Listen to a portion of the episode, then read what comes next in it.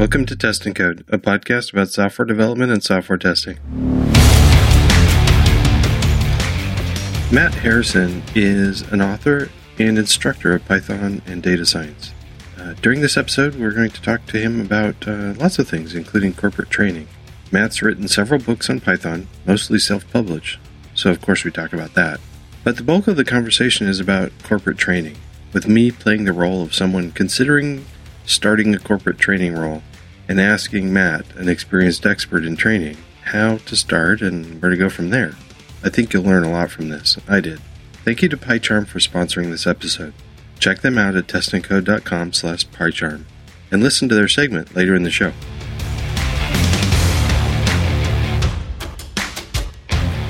So, on today's test and code, we have uh, Matt Harrison. Matt, could you introduce yourself? Sure. I am Matt Harrison, and I run Metasnake. Metasnake is a Python and data science training and consulting shop.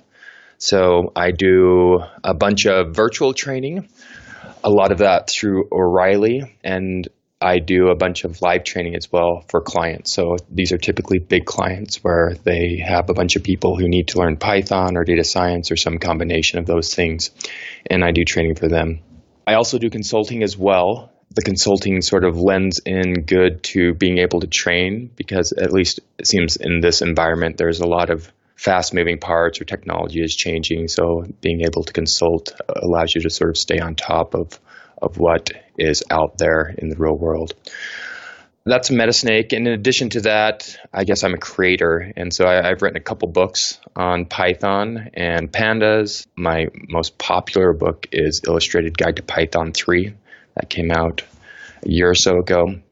Geez, I can't even remember my name, the name of my book. Yeah, Learn, Learning the Pandas Library my illustrated guide to Python 3 book previously was called Treading on Python Volume 1. So it's a beginner guide to Python. And then I have Volume 2 of that, which covers intermediate topics like decorators and generators and those sorts of things. That's how I discovered you. Yeah. And so right now I'm actually working on three books and a couple courses as well, in addition to training and consulting. So that's, I guess, me in a nutshell. We got lots of questions, and I'll just jump off from a lot of these. Okay. When you say consulting, does that mean like a contract employee sort of thing, or what does that mean? I guess it means that someone has some work that they want done, and I don't want to be a full time employee, but I'll, I will do work for them, that sort of thing.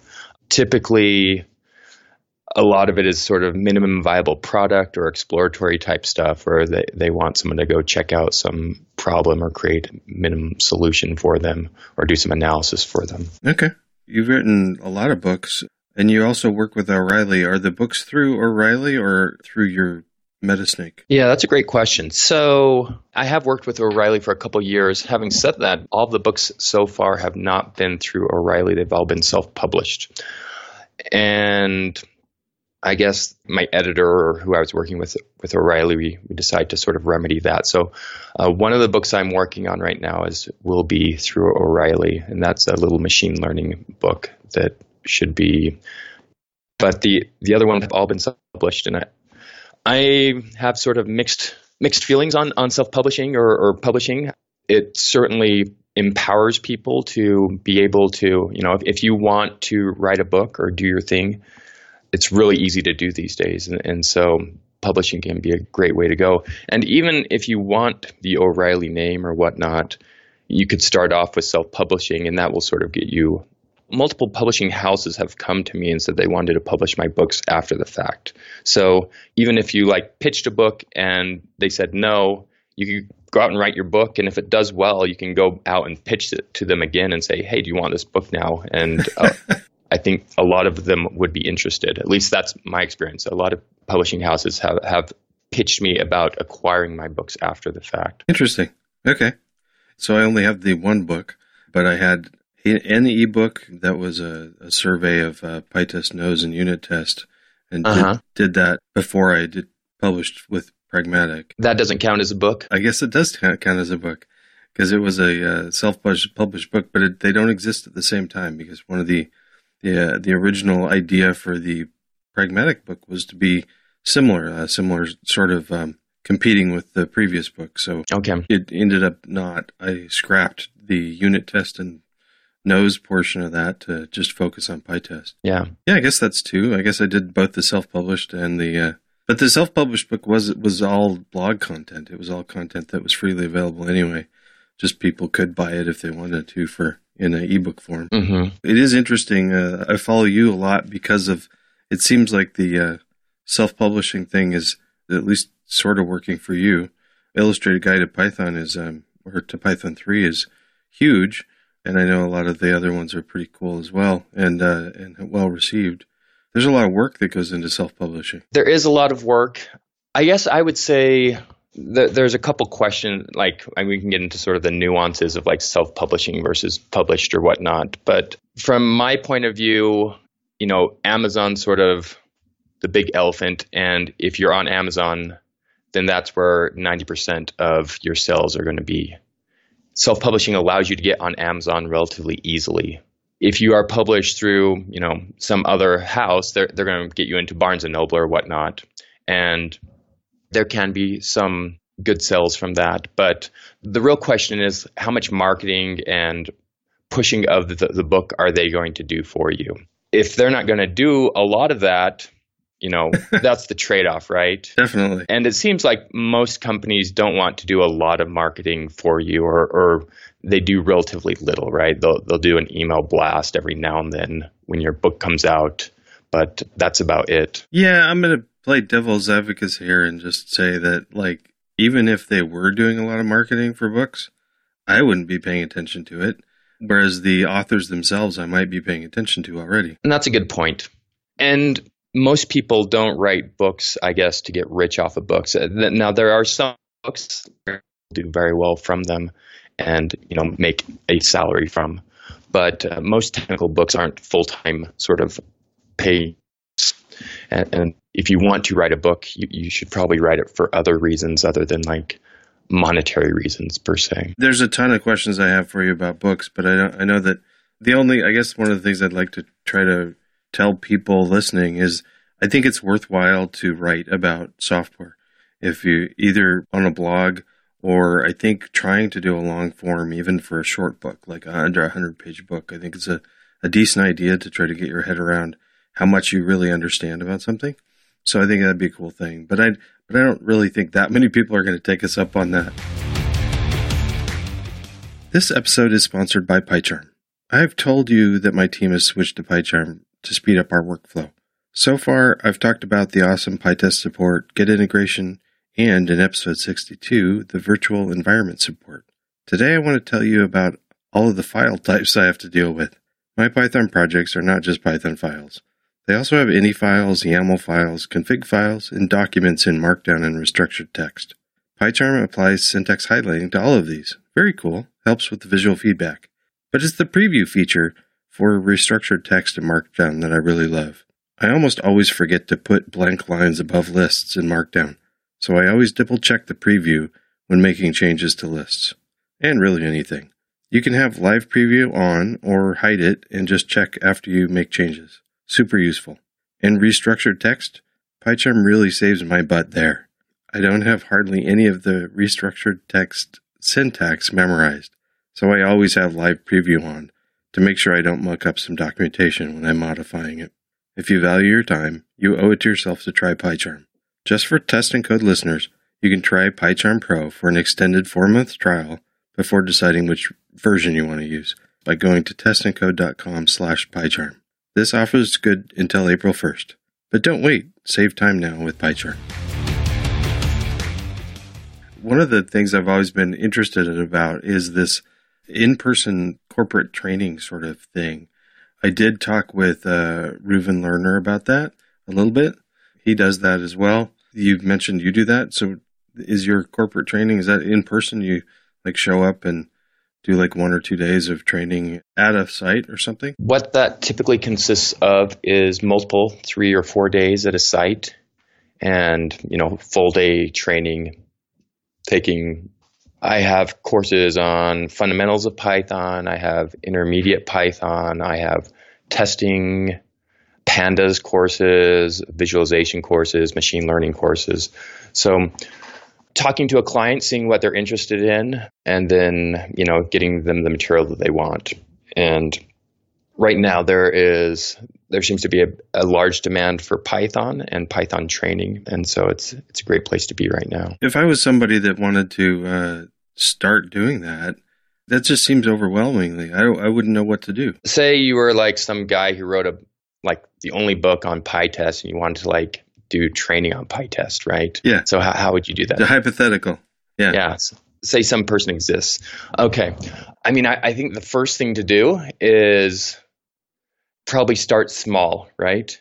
And I guess it depends on sort of what your goal is. Yeah. Are you looking to do like corporate training as like a side gig, or are you looking to do it sort of on a weekend night thing, or are you sort of looking to do it on a more full time basis, right?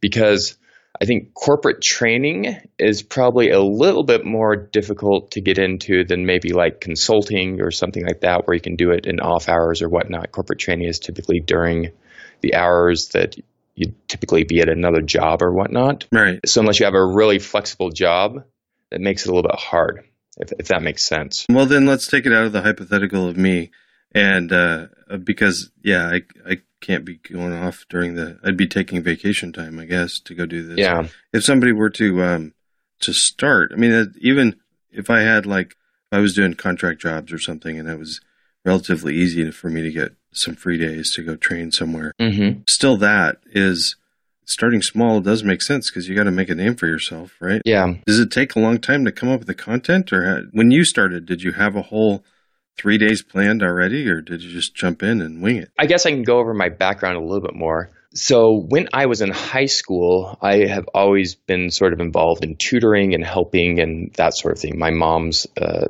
secondary school teacher, and, and so I guess teaching and, and that sort of thing is in my blood. So I, I did tutoring in high school for math. I did tutoring in college, basically paid my way through college through tutoring.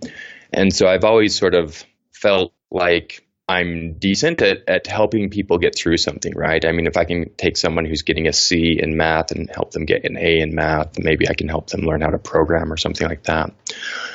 And I guess just from that slant, when I would read something or learn something, I was I would take my slant out. Well, what, how would I change this, or what? How would I like to learn this? And so, I think back in 2006 or so, I pitched. I think it was 2006. I pitched a tutorial to PyCon for just a beginning Python course, a three-hour course, which was in my mind it was this is what I would like. At that point, I'd been using Python for like six years. And it was like this is what i would want if i was new to python and i was coming to it. These are the things that i would have liked someone to tell me. I did that tutorial and that was just sort of out of the blue. I thought no this would be fun. You know it's a good good chance to speak and i, I like to help and teach and then my book sort of came out of that talk was accepted at another conference and i figured that I would, rather than rewrite the slides, I would take the content of that and put it into a book. Okay. And so that sort of started the book thing. And then I've basically been doing a lot of tutorial stuff since then. Almost every PyCon since then, I, have done one or two tutorials or done the, the kids learn Python day or whatnot. About four years ago, I just had enough material and enough time teaching that people were coming to me asking for help with uh, learning Python. I think it was a combination of putting myself out at conferences and also the books, and that combination sort of put me in a place where people would approach me to help them. Okay. How often? How often am I doing training? Yeah. Yeah. So I could be on the road 24 7 if I wanted to. Okay. But I try and limit that. So I've got a family and I kind of enjoy being at home with them. And so I try and limit to being on the road a week or so a month. Okay. Do you usually have to travel then uh, for these? Some of my clients are remote, and I've got a couple good clients here locally. So I'm, I'm based out of Salt Lake City in Utah. And so I've got a couple good clients locally that that I work with as well. So, okay. But yeah, I mean, if, if I wanted to, I could be in New York or California 24 7 teaching Python. There, I mean, there's a huge demand out there. Yeah. What sorts of uh, variety is is most of your stuff that people are requesting? Is it a lot of beginning Python? I have a lot of my own clients, and I've also taught for other people. So well-known Python trainers that you've you've heard of. I, I've taught courses for them as well. It seems that right now Python's sort of the hot language, and everyone wants to, or big traditional Fortune 500 type companies are now migrating, saying, "Oh, we need to use this because IBM is pushing it," or you know, big companies are using it now, and so a lot of the training that I do has been for like network engineers or system administrators who are sort of adopting Python. There are a lot of nuance that a lot of people I think don't understand and don't out of their own initiative go and discover. And so some people will, they'll like watch videos or read esoteric blog posts or whatnot. But a lot of people when they're at the job, they're like, okay, well, I need to do a function. This is how I make a function in Python. They don't ever worry about like if default variables are mutable or whatnot. And sometimes that they run into that issue and they're not really sure what happens, but you know, after a couple hours they figure it out or whatnot. And so I typically push and, and say like, you know, what what do your developers really know?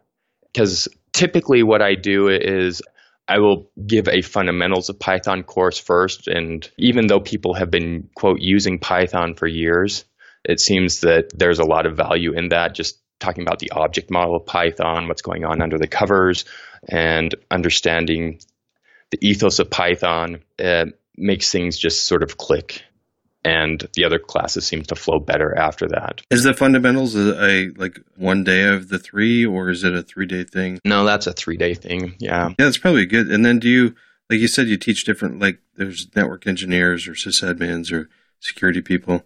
Will you target your examples towards whatever they're doing? Or does does that fit in? I have done that. It just depends on the client. So I tell the client beforehand, hey, if you've got some data or examples that you know that you want me to cover, give those to me and we can look at that. And so I have done that, and I, I, did that recently with the machine learning and exploratory data analysis class, and that was really cool just because they were all subject matter experts in the data, right? And so they enjoy digging into that. Did you know, uh, like, a data analysis and machine learning on your own or for a job, or did you pick that up so that you could do training? So I have a computer science degree from Stanford, and my first job out of college was working for a search startup out in Silicon Valley. From that, I picked up some NLP and some basic BI analytics type stuff.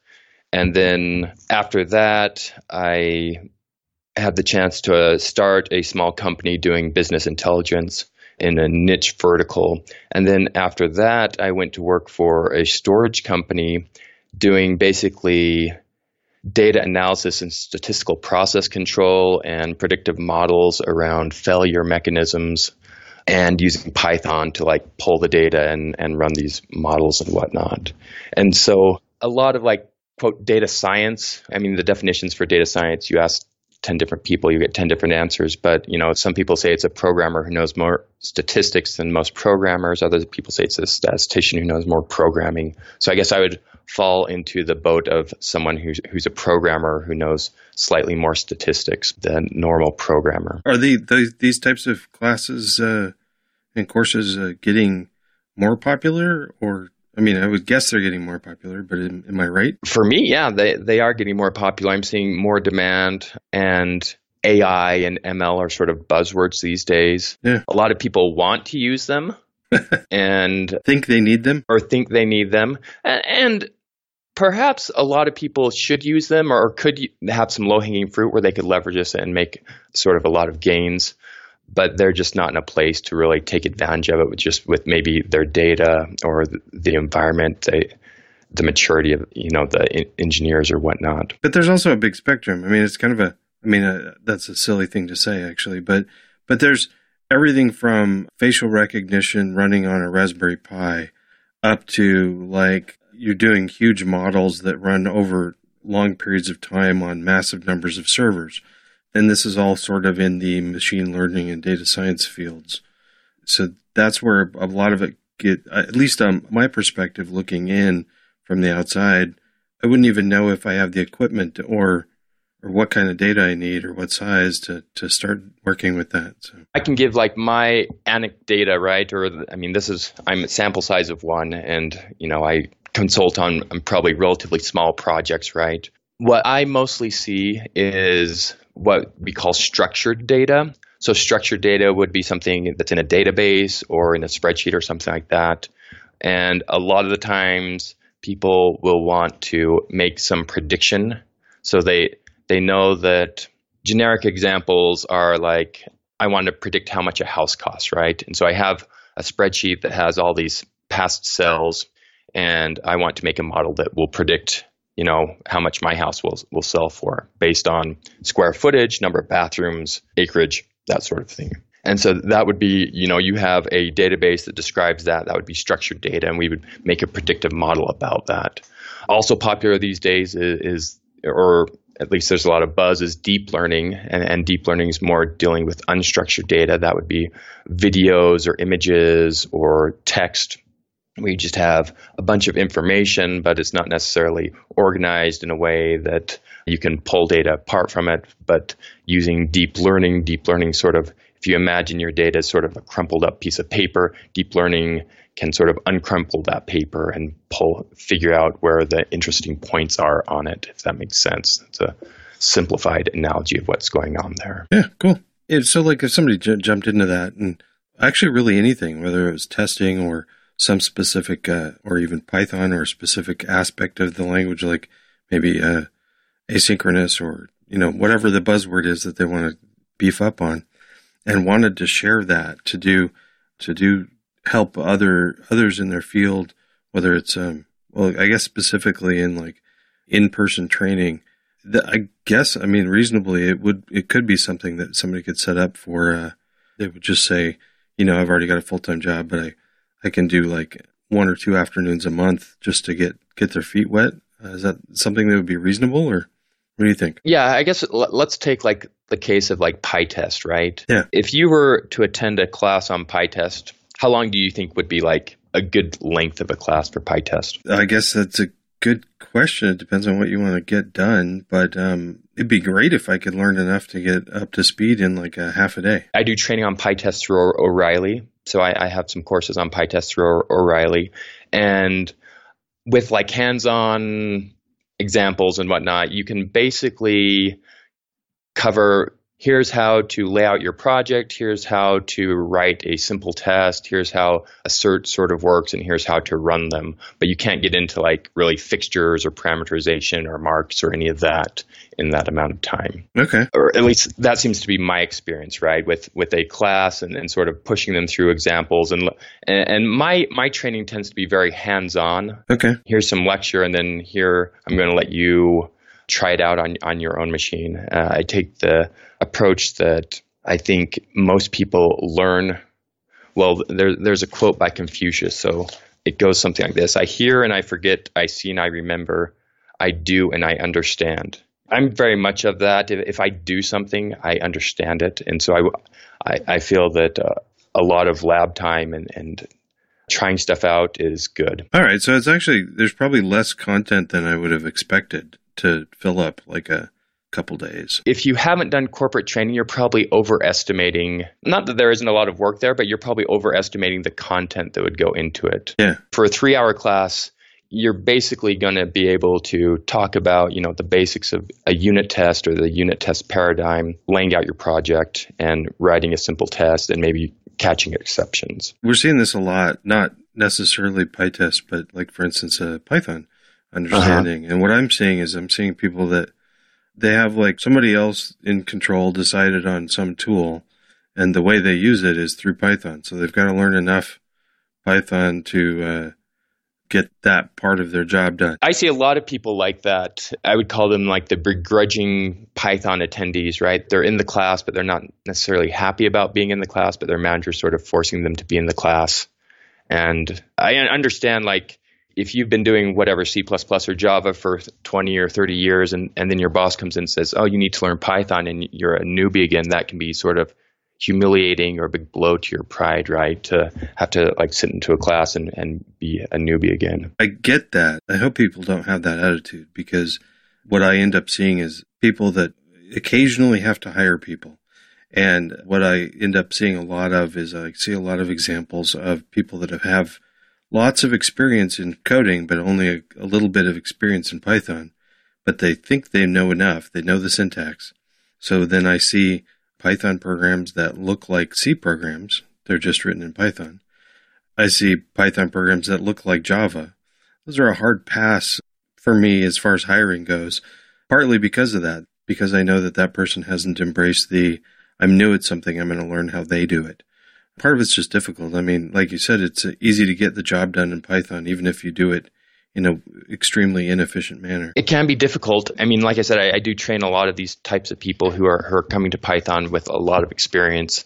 But I mean, I think if, if you take the right attitude and you sort of take a step back and don't try and make Python be or Java, and you understand sort of the, the fundamentals, which I think a lot of people don't because not a lot of people are writing blog posts about that. They sort of just skip over these things. There's a surprising number of people, surprising to me at least, number of people that that are not learning things on their free time just for the heck of it. They do what they need to for their job. For those people, I think corporate training is awesome because those are the people who I mean, they like their job, but they're they're not going to go out of their way to learn something sort of at night or on the weekends. And so I think that's when you want to say, okay, let's bring in a trainer in here and he's going to level up or he or she is going to level up everyone. So they all have the same basic understanding and, and, foundational skills and then they can move together and then you're not sort of fighting about oh you, why are you writing this like it's c++ or c those sorts of issues. And those people who are writing the code that way will understand why or how they should be using the tool the correct way. So you're doing corporate training like about one week a month. What do you do in the other three weeks? You got three weeks off? Taking vacations? Like I said, I do a bunch of online training. So I, I do that for O'Reilly, a lot of online training. So I have, I think, 10 or so classes that I do for them. So I have a pretty cool course on just hands on intro to Python and it's basically an experiment in massive pair programming or group programming. So take a just finished one of them last night 200 people and walk through creating what's called a Markov chain.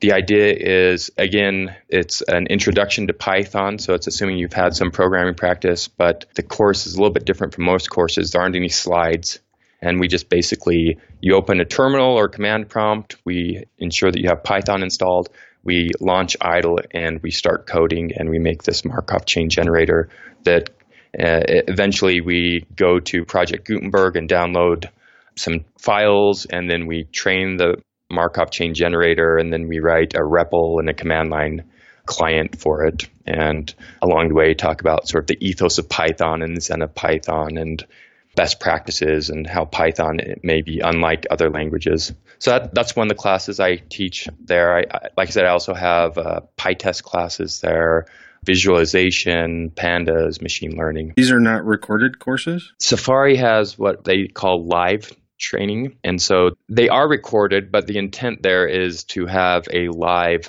instructor there to be able to help you with it issues you might have or, or, come across. Do you get to see people how they submit their code or something? Or there's a chat interface where I can interact with them.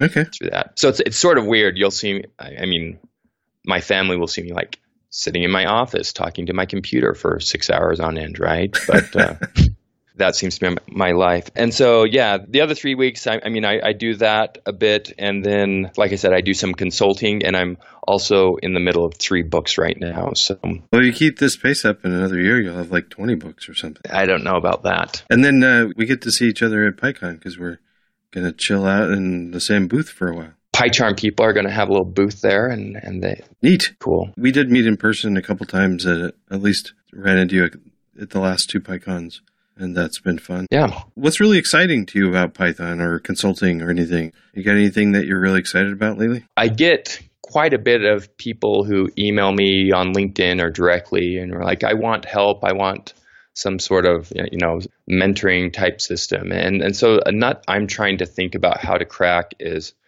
how to assist those sorts of people right typically corporate training is make some broad generalizations. Like good corporate training is with a large company that has a training budget and has a bunch of people they need to train, right? So that's sort of a good gig, right? Maybe a less good gig is a smaller company that has one training that they need or sort of has one employee that they need to to train.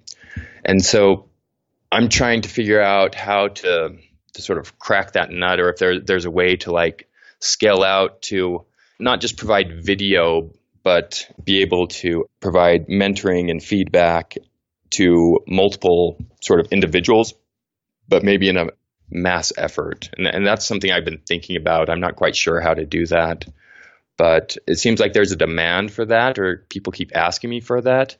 And I haven't quite figured out how to do that. That's an interesting thing, and I'll have to keep uh, keep in touch with you. If you figured that out, I'd love to hear about it. Yeah, there's a bunch of other stuff that I think I could ask you about, and we could get in into deep into a lot of these things. But um, I think I want to wrap it up. We haven't mentioned where people can find all of these goodies. Do you have a central place that you advertise or blog at or anything? My company is called Metasnake, and so metasnake.com. You can go there, and that is my company. I typically tell people like the best to get in touch with me if they want to is, is probably via Twitter. So Dunder M Harrison underscore underscore M Harrison underscore underscore. That's a good initial point. And then if, if we need to do exchange emails or whatnot, can pass it on from there. Okay. I am getting more and more into some data science stuff. So, well, that's awesome. Yeah, I mean, and you know, I was sort of half joking, but in my PyTest class, I push your book. I recommend it. And you know, if if you are interested in doing PyTest training or, or want some help in doing that, you know, maybe like on the side or whatnot, or weekend type thing, then we should talk about it. And uh, I'm sure, you know, given your background and you know experience writing a book, that would be something that you should be able to leverage. Ah, it might be fun. Anyway, cool. I'm glad I have you as a friend, and I'll I'll tap that shoulder when I need to. Okay, awesome. Well, thanks a lot for talking with us today. There's a lot of great info, and uh, we'll check in with you later. Thanks. Okay, sounds good. Thanks again to PyCharm for sponsoring the show. Remember to try out PyCharm Pro for four months before picking a license by going to testandcode.com slash PyCharm. That link is also in the show notes at testandcode.com slash 63. Also in the show notes are the links we discussed about in the show. Thank you, Matt, for talking with us, for helping teach people Python, and for helping to promote my PyTest and book. That's awesome. Thanks also to Patreon supporters. You keep me going. And thank you, the listener. Thank you for helping to grow the show by spreading the word to friends and colleagues on social media and on giving ratings on iTunes or wherever you listen. That's all for now. Now go out and test something. Or maybe start a training practice with all this great advice from Matt.